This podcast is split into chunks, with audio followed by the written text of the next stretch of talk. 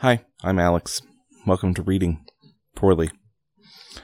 Before I get started, as I have been trying to do for every chapter here, I will provide a disclaimer. This book, 12 Years a Slave, is about slavery. Imagine that. Um, listener discretion is advised. I put this in the show notes.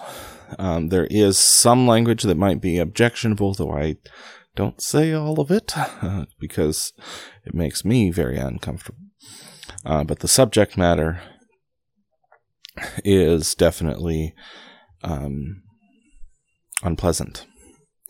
It makes me angry. I want it to make you angry. It makes me uncomfortable. I want it to make you uncomfortable as well. Um, I have not marked it as explicit because even though it is mature, it is not necessarily inappropriate for young ears. It is just something that you should, you know, have discretion with. Uh, parents should not have their children listen to this without having knowledge of the book themselves. Um, whether you've listened to me or read the book yourself, or maybe watched the movie, I don't know. I, I, I haven't seen the movie, so I don't know how well that would let you know, you know, the book. So, yes, listener discretion is advised. With that said, 12 Years a Slave, Chapter 12. Edwin Epps, of whom much will be said during the remainder of this history. Oh, okay. Is a large, portly, heavy bodied man with light hair, high cheekbones, and a Roman nose, okay, of extraordinary dimensions. Not sure what a Roman nose is, but I know what extraordinary dimensions means. He has a big schnoz. Um, he has blue eyes, a fair complexion, and is, as I should say, full six feet high. He has the sharp, inquisitive expression of a jockey. I'm not quite sure what would make one think that a jockey is particularly sharp or inquisitive. Not that jockeys aren't sharp or inquisitive. I just don't associate that with jockeys necessarily, but I guess Northup does. So there we go. His manners are repulsive and coarse, and his language gives speedy and unequivocal evidence that he has never enjoyed the advantages of an education. oh, I love how people say that sometimes. Um, it reminds me of um, Firefly, the TV show Firefly. I can't remember if I've mentioned it on the podcast before but I'm a fan. I'm not going to get into all of the stuff that Firefly fans usually do, uh, and deservedly so. Um, but I will say one of my favorite lines. Basically, um, the the the captain of the ship is talking to an enemy for the for the episode, and he um, he he calls him stupid but instead of calling him stupid, he said some. He says something to the effect of, um, to, to the effect and affect. I have discussed that one on the podcast before. Um, something to the effect of, um, I get the feeling that you're not over or overburdened, or you're not burdened with an overabundance of schooling. Something like that. Yeah, you're not burdened with an overabundance of schooling. Just you know, a roundabout way of saying, man, that guy is stupid. Okay. Um, and unequivocal evidence that he has never enjoyed the advantages of an education. I just wanted to read that one again. Oh, his language gives speedy and unequivocal evidence. He has the faculty of saying most provoking things, and in that respect, even excelling old Peter Tanner. At the time I came into his possession, Edwin Epps uh, was fond of the bottle, his sprees, in quotes, uh, sometimes extending over the space of two whole weeks. Latterly, however, he had uh, he had reformed his habits, and when I left him, was as strict a specimen of temperance as could be found on Bayou Boeuf. When, quote, in his cups, Master Epps was a roistering, blustering, noisy fellow whose chief delight was in dancing with his, quote, N words. Not actually. I, uh, it's a, I, I am quoting poorly, I'll put it that way, except it, it, it is in quotes in the book. Um, or lashing them about the yard with his long whip just for the pleasure of hearing them screech and scream as the great welts were planted on their backs. When sober, he was silent, reserved, and cunning, not beating us indiscriminately as his as in his drunken moments, but sending the end of his rawhide to some tender spot of a lagging slave, with a sly dexterity particular to himself, or peculiar to himself. I always mix particular and peculiar for some reason. Um, a sly de- dexterity peculiar to himself. So he's really good with a whip, apparently. Really precise. When he's not drunk. He had been a driver and overseer in his younger years, but at this time was in possession of a plantation on Bayou Huff Power, uh, on Bayou Huffpost. Um, two and a half. Mi- by the way, it's two two words. I don't think I said that before. It's H U F F space P O W E R.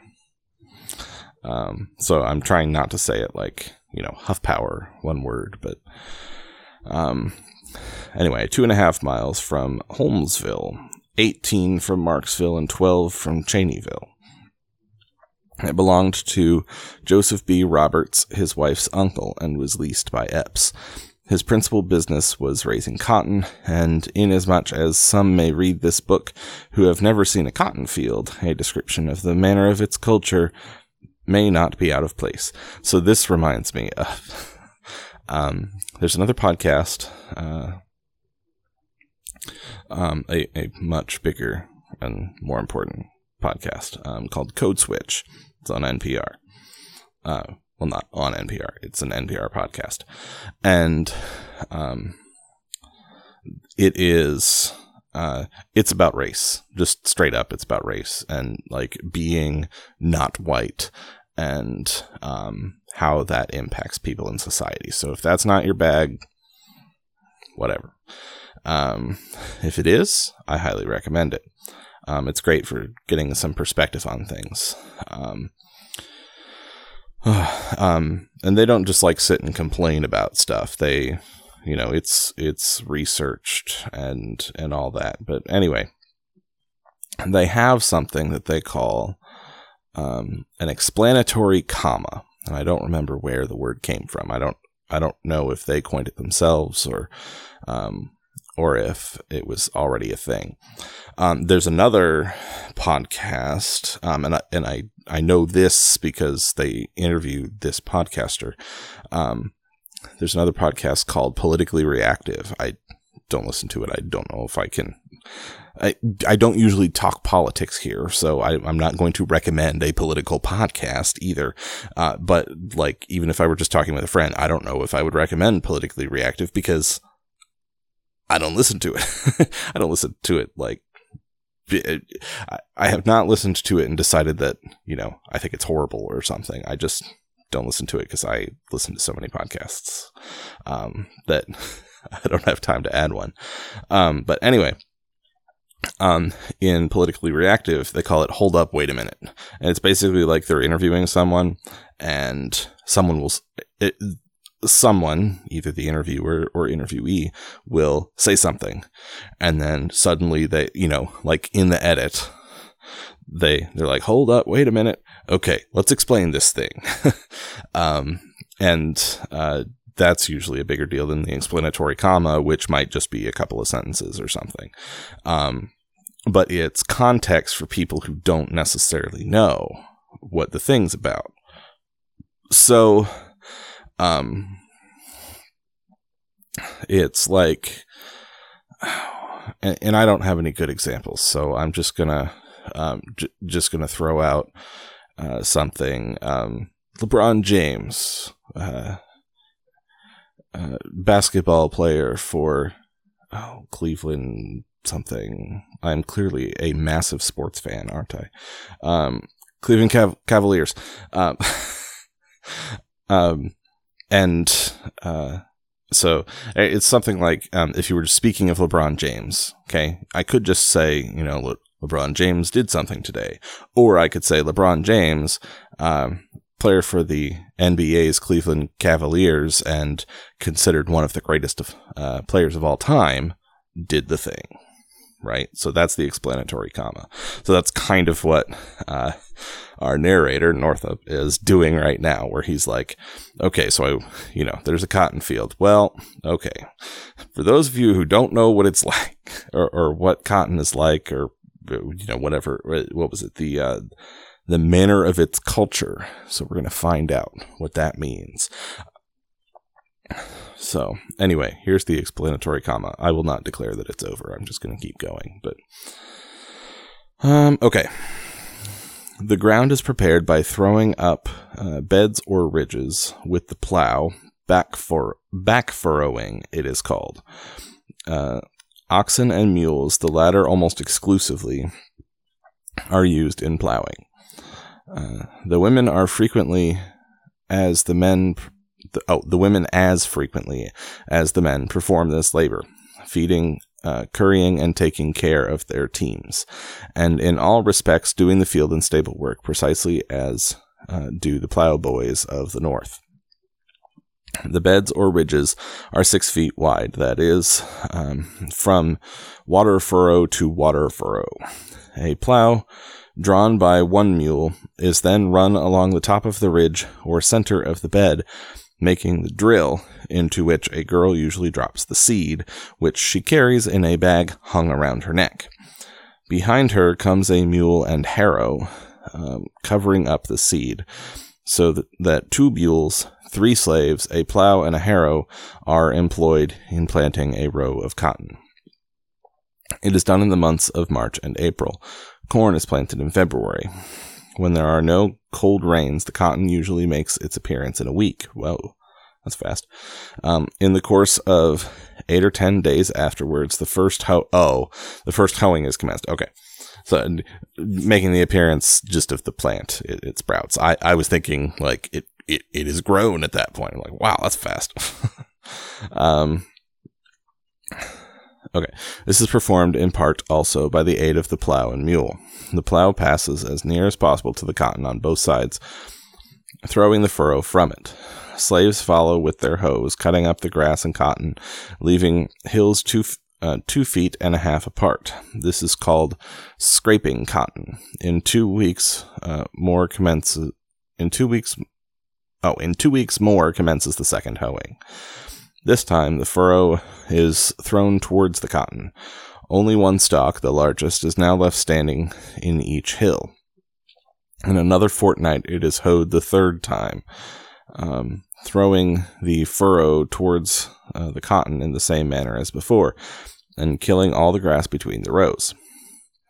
About the first of July, when it is a foot high or thereabouts, it is hoed the fourth and last time, now the whole space between the rows is plowed, leaving a deep water furrow in the center. During all these hoeings, the overseer or driver follows the slaves on horseback with a whip, such as has been described. The fastest hoer takes the lead row. He is usually about a rod in advance of his companions. If one of them passes him, he is whipped. If one falls behind or is a moment idle, he is whipped.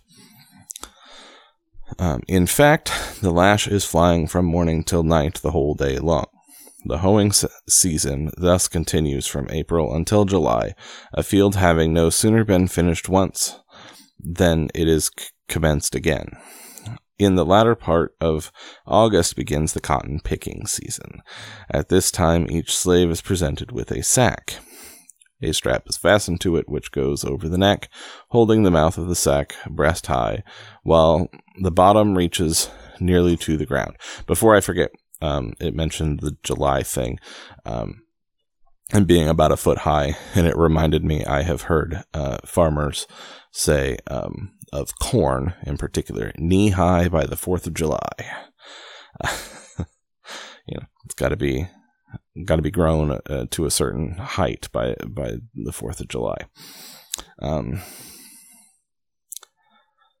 Some of the people that I've known who've grown corn have been very short, though, and I always wondered if that mattered. Because his knees were much farther down than mine. The one in particular. I said some. I'm th- thinking of one in particular. Um, each one is also presented with a large basket that will hold about two barrels. This is to put the cotton in when the sack is filled. The baskets are carried to the field and placed at the beginning of the rows. When a new hand, one unaccustomed to the business, is sent for the first time into the field, he is whipped up smartly, just for fun, I guess, and made for that day to pick as fast as he can possibly. At night, it is weighed, so that his capability in cotton picking is known. Ah, they're uh, what's met- metering, gauging. I can't. those aren't the word I was looking for. Something like that, though.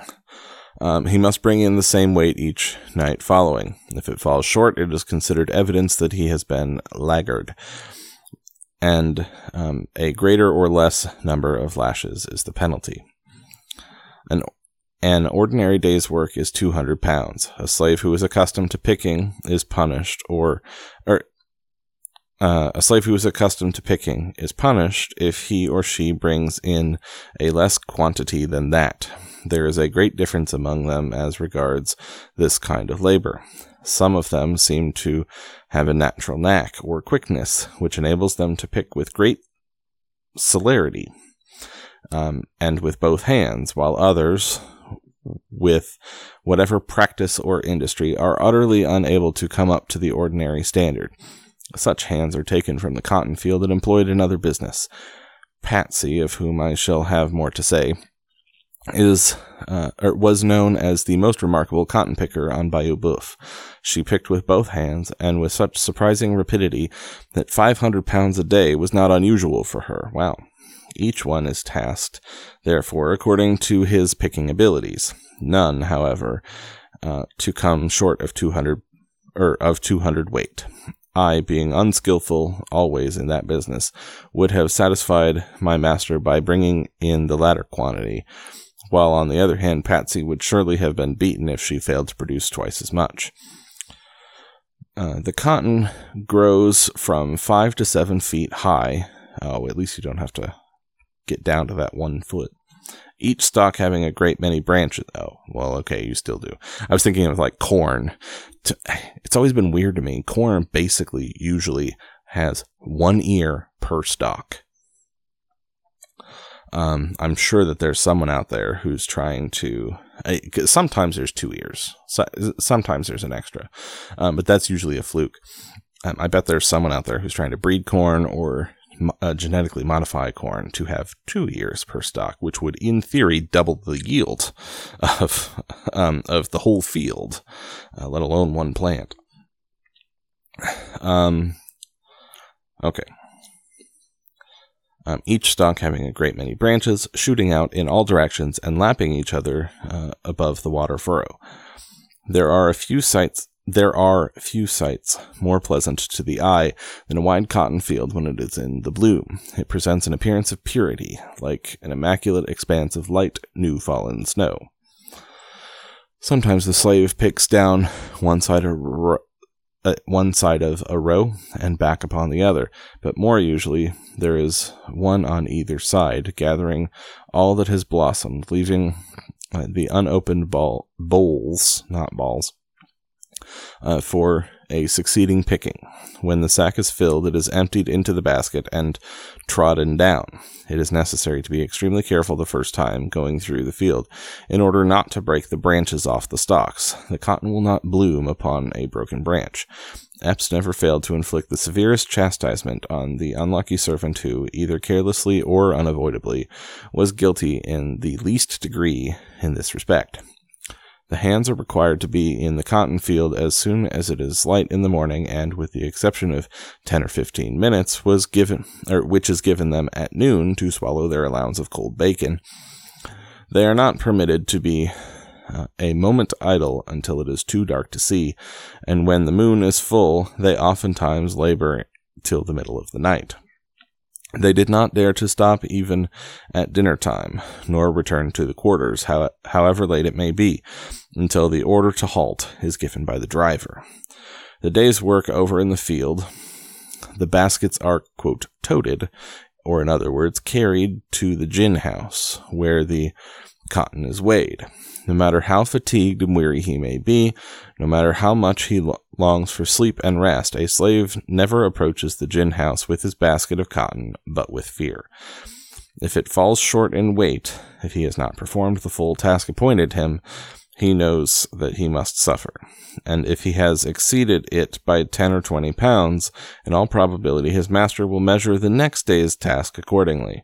So, uh, whether he has too little or too much, his approach to the gin house is always with fear and trembling. With comma, fear and trembling. I'm not sure why there's a comma there. Most frequently, they have too little, and therefore it is um, they. Oh, and therefore it is they are not anxious to leave the feet, and therefore it. And therefore it is they are, and therefore it is they are not anxious to leave the field. That is probably the best I'm going to do. After weighing, follow the whippings, and then the baskets are carried to the cotton house and their contents stored away like hay, all hands being sent in to tramp it down. If the cotton is not dry, instead of taking it to the gin house at once, it is laid upon platforms two feet high and some three times as wide, covering uh, covered with boards or plank, with narrow walks running between them. By the way, um, the gin house probably refers to the cotton gin, um, or the process that the cotton gin does. Um, and I seem to remember um, the cotton gin. Like I used to think that the cotton gin, uh, because it, it, it makes processing the cotton much more efficient. I'm not exactly sure what it does or how it does it, um, but it's a farm implement. It was what was it? Eli Whitney was was he the inventor? And um, it was a big deal, like the be- marking the beginning of the Industrial Revolution, or one of the major stepping stones in the Industrial Revolution in America, or something like that. But um, I remember I used to think that it made it easier, not not specifically for slaves, but um, and it's like, oh yeah, that you know that's nice. That gets a lot of work er, done. You know, a, a lot of load off people. Um, no, no, it actually made it worse uh, because it meant uh, uh, being able to use the cotton gin and process the cotton after it had been picked put way more pressure on the people picking the cotton to produce. Um, so yeah, that's fun. not really, but um, anyway. Uh, this done, the labor of the day is not yet ended by any means. Each one uh, must then attend to his respective chores. One feeds the mules, another the swine, another cuts the wood, and so forth. Besides, the packing is all done by candlelight. Uh, finally, at a late hour, they reach the quarters, sleepy and overcome with the long day's toil. Then a fire must be kindled in the cabin, the corn ground in the small hand mill, and supper and dinner for the next day in the field prepared. All that is allowed them is corn and bacon, which is given out at the corn crib and smokehouse every Sunday morning. Each one receives as uh, his weekly comma allowance. I'm not sure there was supposed to be a comma there three and a half pounds of bacon, and corn enough to make a peck of a meal. Um, oh, a peck of meal. I know there's a bushel and a peck. I don't know how much a peck actually is. Um, that is all. No tea, coffee, sugar, and with the exception of a very scanty sprinkling now and then, no salt. I can say uh, from a 10 years residence with Master Epps, oh, it was a while that no slave of his is ever likely to suffer from the gout superinduced by excessive high living. Again, kind of a roundabout way. It's like, oh, he's not going to get gout. uh, but you know, a roundabout way of insulting um, Epps. Master Epps's hogs were fed on shelled corn. It was thrown out to his N words quote. It's weird because he doesn't always do. Well, I guess usually it's like in it is a quote that someone is saying that that the word appears. So, um, in the it was thrown out to his N words in the ear. Uh, the former he thought would fatten faster by shelling and soaking it in the water. The latter, perhaps, if treated in the same manner, might grow too fat to labor. Uh, Master Epps was a shrewd calculator and knew how to manage his own animals, drunk or sober. Note he didn't say animals and hands or and people. He considers the slaves animals. The corn mill stands in the yard beneath the shelter. It is like a common coffee mill, the hopper holding about six quarts. Uh, there was one privilege which Master Epps granted freely to every slave he had.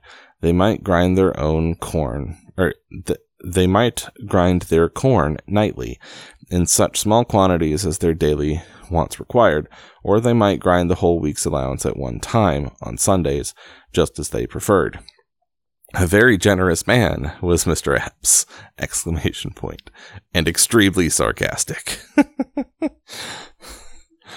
I kept my corn in a small wooden box, the meal in a gourd, and by the way, the gourd is one of the most convenient and necessary utensils on a plantation. Besides supplying the place of all kinds of crockery uh, in a slave cabin, it is used for carrying water to the fields. Another also contains the dinner. Uh, it dispenses with the, nece- the necessity of pails, dippers, basins, and such tin and wooden su- superf. Um, okay, so it's from superfluous. Superfluous. I'm not quite sure how it's pronounced. Superfluidities. Su- superfluity. Su- superf- superfluities. Superfluities. There we go.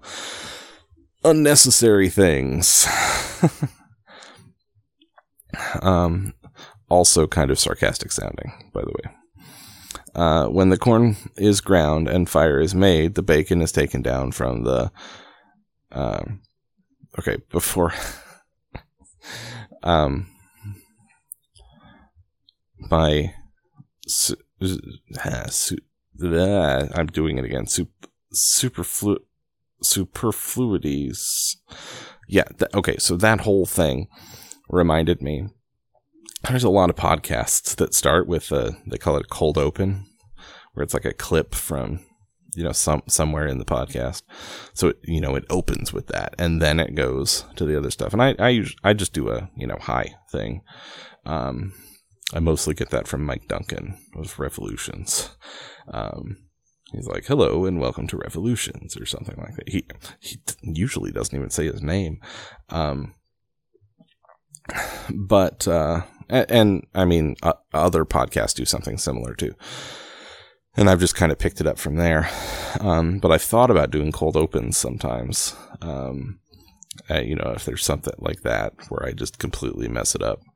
Um, so if anyone wants to give me some feedback, I'll mention how later. But um, if you want to say something, great uh, and you know say it's like yeah it'd be fun to have cold opens once in a while or no it, you know it's not part of this show don't do cold opens i don't know um, i mean yeah f- feedback is good right um, okay uh, when the corn is ground and the fire is made the bacon is taken down uh, from the nail on which it hangs, a slice cut off and thrown upon the coals to broil.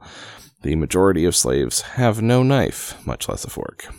They cut their bacon with the axe at the woodpile. Well, that's interesting.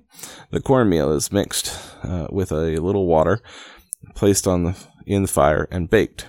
When it is quote done brown, the ashes are scraped off, okay, and being placed upon a chip, uh, which answers for a table. The tenant of the slave hut is ready to sit down upon the ground to supper. So it's basically a cornmeal pancake. There's a name for that. A cornmeal pancake. I swear there's a name for that that's not just cornmeal pancake.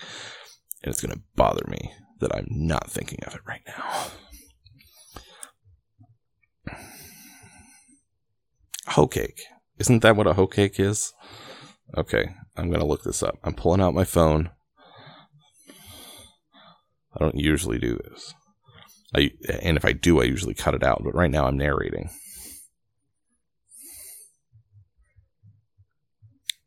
Hmm. Um. Yep. Hoe cake or a Johnny cake. Um. Yeah. Pretty much. It, it's a it's a cornmeal flatbread. Looks like a pancake. So there we go. I'm sure they taste much better now. Uh, better, better meal, better vessels, and probably, you know, maybe uh, other stuff, some baking powder for leavening, that kind of thing. But makes me want to make a hoe cake now. okay, moving on. Um, the same fear of punishment with which they approach the gin house possesses them again on lying down to get a snatch of rest.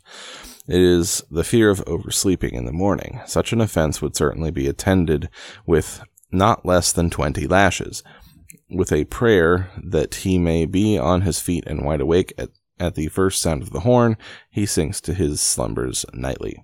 The softest couches in the world are not to be found in the log mansion of the slave. Well, yeah. Um, the one whereon I reclined year after year was a plank twelve inches wide and ten feet long. My pillow was a stick of wood. The bedding was a coarse blanket, and not a rag or shred beside. Uh, moss might be used where it, or were it not that it directly breeds a swarm of fleas. Yeah. Um, the cabin is constructed of logs without floor or window. The latter is altogether unnecessary, the crevices between the logs admitting sufficient light. In stormy weather, the rain drives through them, rendering it comfortless and extremely disagreeable. The rude door hangs on great wooden hinges. In one end um, is constructed an awkward fireplace.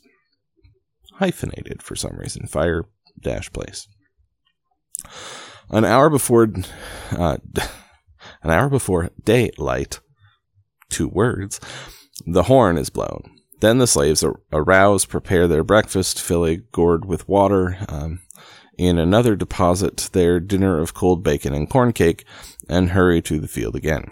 It is an offense invariably followed by a flogging, to be found at the quarters after daybreak. Then the fears and labors of another day begin, and and until it's closed, there is no such thing as rest. He fears he will be caught lagging th- uh, through the day. He fears to approach the gin house with his basket load of cotton at night. He fears when he lies down that he will oversleep himself in the morning. Such is a true, faithful, unexaggerated picture and description of the slave's daily life during the time of cotton picking on the shores of Bayou Boeuf. Okay, I am going to say that that explanatory comma is over because that was really long. Okay. In the month of January, generally the fourth and last picking is completed. The then commences the harvesting of the corn. Uh, this is, con- I guess, cotton just grows. You know, just just keeps growing, blooms or something. You know, like corn. You have an ear of corn, you take the ear off, and then it's done yeah, the stock is gone and it's used for feed. But um, this corn is considered a secondary crop and receives far less attention than the cotton. It is planted, as already mentioned, in February. Corn is grown in that region for the purpose of fattening hogs and feed. Corn is ground, uh, ground. Corn is grown in that region for the purpose of fattening hogs and feeding slaves, very little, if any, being sent to market. It is the white variety, the ear of great size, and the stalk growing to the height of eight, um, and oftentimes ten feet. In August, the leaves are stripped off, dried in the sun, bound in small bundles, and stored away as uh, provender for the I, I don't know that word, but I assume it's feed for the mules and oxen. After this, the slaves go through the field, turning down the ear for the purpose of keeping the rains from penetrating to the grain. Uh, it is left in this condition until after cotton picking is over, whether earlier or later. Then the ears are separated from the stalks and deposited in the corn crib while the, with the husks on. Otherwise, stripped of, of the husks, the weevil would destroy it. The stalks are left standing in the field. The Carolina or sweet potato is also grown in that region to some extent. They are not fed, however, to hogs or cattle and are considered but of small importance. Interesting that it says uh, hogs or cattle, because before it only said hogs or slaves. They are preserved by placing them upon the surface of the ground with a slight covering of earth or corn stalks. There is not a cellar on Bayou Boeuf. Uh, the ground is so low it would fill with water. Uh, yeah, the water table. Potatoes are worth from two to three, quote, bits or shillings a barrel. Corn, except where there is an unusual scarcity, can be purchased at the same rate. As soon as the cotton and corn crops are secured, the stalks are pulled up, thrown into piles, and burned. The plows are started at the same time, throwing up the beds again, uh, preparatory to another planting. The soil in the parishes of uh, Rep.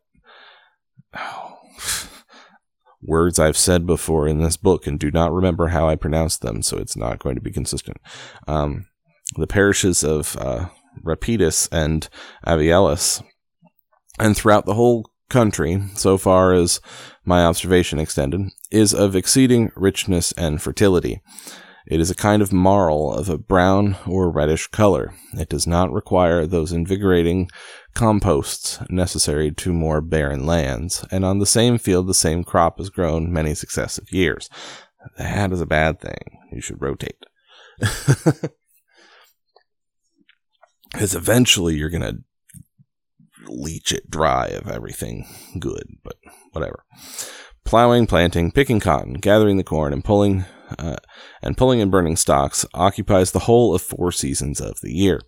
Drying and cutting wood, pressing cotton, f- fattening and killing hogs are but incidental labors. In the month of September or October, the hogs are run out of the swamps by dogs and confined in pens. On a cold morning, generally about New Year's Day, they are slaughtered. Each carcass is cut into six parts and piled one above the other in salt upon large tables in the smokehouse. So I want to mention um, I've been curious about this, uh, the use of the term bacon. Because, uh, you know, he keeps saying uh, we get bacon. Now, obviously, um, if it's basically the only thing you eat, as much as the internet likes to pretend that that's the best thing in the world, it's not going to be the greatest thing. But my guess is that it's not even bacon as we think of it. It's probably just, you know, like salted pork, and it could be any part of the pig. Um, bacon comes from the belly, pork belly, um, and it's cured and then smoked. Um, but this is probably just preserved, you know, salt salted pork of from wherever. Um, I'd be curious to find out, but I don't know for sure.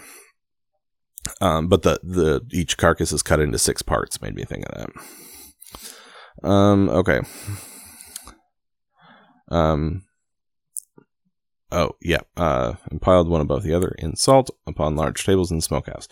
In this condition, it remains a fortnight when it is hung up and a fire built and continued more than half the time during the remainder of the year. This thorough smoking is necessary to prevent the bacon from becoming infested with worms. Yes, bacon is a preservation technique, or smoking is a preservation technique. So is salting. In so warm a climate, it is difficult to preserve it, and very many times myself and my companions have received our weekly allowance of three pounds and a half when it was full of these disgusting vermin. Um, ill prepared bacon. although the swamps were, or although the swamps are overrun with cattle, they are never made the source of profit uh, to any considerable extent. The planter cuts his mark upon the ear or uh, brands his initials upon the side and turns them into the swamps to roam unrestricted within their almost limitless confines. They are the Spanish breed, small and spike horned. I have known of droves being taken from Bayou Boeuf but it is a very rare occurrence. The value of the best cows is about $5 each. Two quarts at one milking would be considered an unusual large quantity. They furnish little tallow, um, and that of a soft, inferior quality. Tallow is um, uh, uh, beef fat, like lard is pork fat, schmaltz is chicken fat, tallow is beef fat, but it's, um, I mean, sometimes it's used for cooking, but um, I know it's also made it. It was for like candles or something. I can't remember exactly, but wasn't there a? I want to say there was an episode of the Dresden Files. That, yeah, this is a weird pull, um, where there was something made out of tallow, and it was a big deal somehow like the object was a big deal. I don't know if it was a big deal that it was made out of tallow, but um okay. Notwithstanding the great number of cows that throng the swamps, the planters are indebted to the North for their cheese and butter, which is purchased in the New Orleans market. Salted beef is not an article of food either in the greenhouse or in the ca- the great house or in the cabin. Master Epps was accustomed to attend, shooting matches for the purpose of obtaining what fresh beef he required. These sports. I, I. Wow, I inflected that really weird. Master Epps was accustomed to attend shooting matches for the purpose of obtaining what fresh beef he required. These sports occurred weekly at the neighboring villain, village of Holmesville. Uh, fat beeves, I'm not sure what a beeve is, are driven thither and shot at, a stipulated price being demanded for the privilege. The lucky marksman divides the flesh among his fellows, and in this manner the attending planters are supplied. The great number of tame and untamed cattle which swarm the woods and swamps of Bayou Boeuf most probably suggested that appellation to the French, inasmuch as the term, translated, uh, signifies the creek or river of the wild ox. Let me read that again. The great number of tamed and untamed cattle which swarm the woods and swamps of Bayou Boeuf uh, most probably suggested that appellation to the French, inasmuch as the term translated signifies uh, the creek or river of the wild ox. Got it. Bayou Boeuf, beef, you know, walking around. Um, I don't know if I'm pronouncing it right. You know that, but I'm pronouncing it booth. That one I'm consistent with at least. Garden pr- projects, products such as cabbages, turnips, and the like are cultivated for the use of the master and his family. They have greens and vegetables at all times and seasons of the year. The grass uh, withereth, and the flower fadeth. Uh, before the desolating winds of autumn in the chill northern latitudes, but perpetual uh, verdure overspreads the hot lowland. I seem to remember verdure being one of the words that I looked up in a previous uh, book, but you know, like growing things. Overspreads the hot lowlands, and flowers bloom in the heat of winter. Um, in the heart of winter in the region of Bayou Boeuf. Uh, there are no meadows appropriated to the cultivation of grass of the grasses. The leaves um, of the corn supply a sufficiency of food for the laboring cattle, while the rest provide for themselves all the year in the ever growing pasture. There are many other peculiarities of climate, habit, custom, and of manner of living and laboring at the South, but the foregoing, it is supposed, will give the reader an, an insight and general idea of life on a cotton plantation in Louisiana. Uh, the mode of cultivating cane and the process of sugar manufacturing will be mentioned in another place. Okay.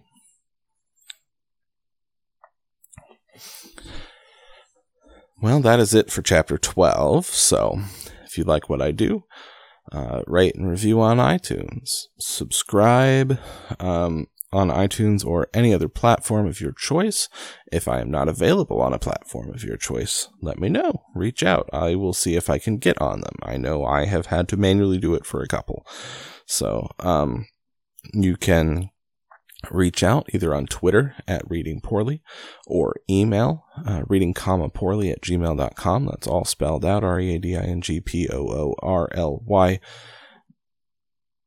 No, I totally messed that one up. R E A D I N G C O M M A P O O R L Y at gmail.com. I got cocky, didn't I? Okay. Um,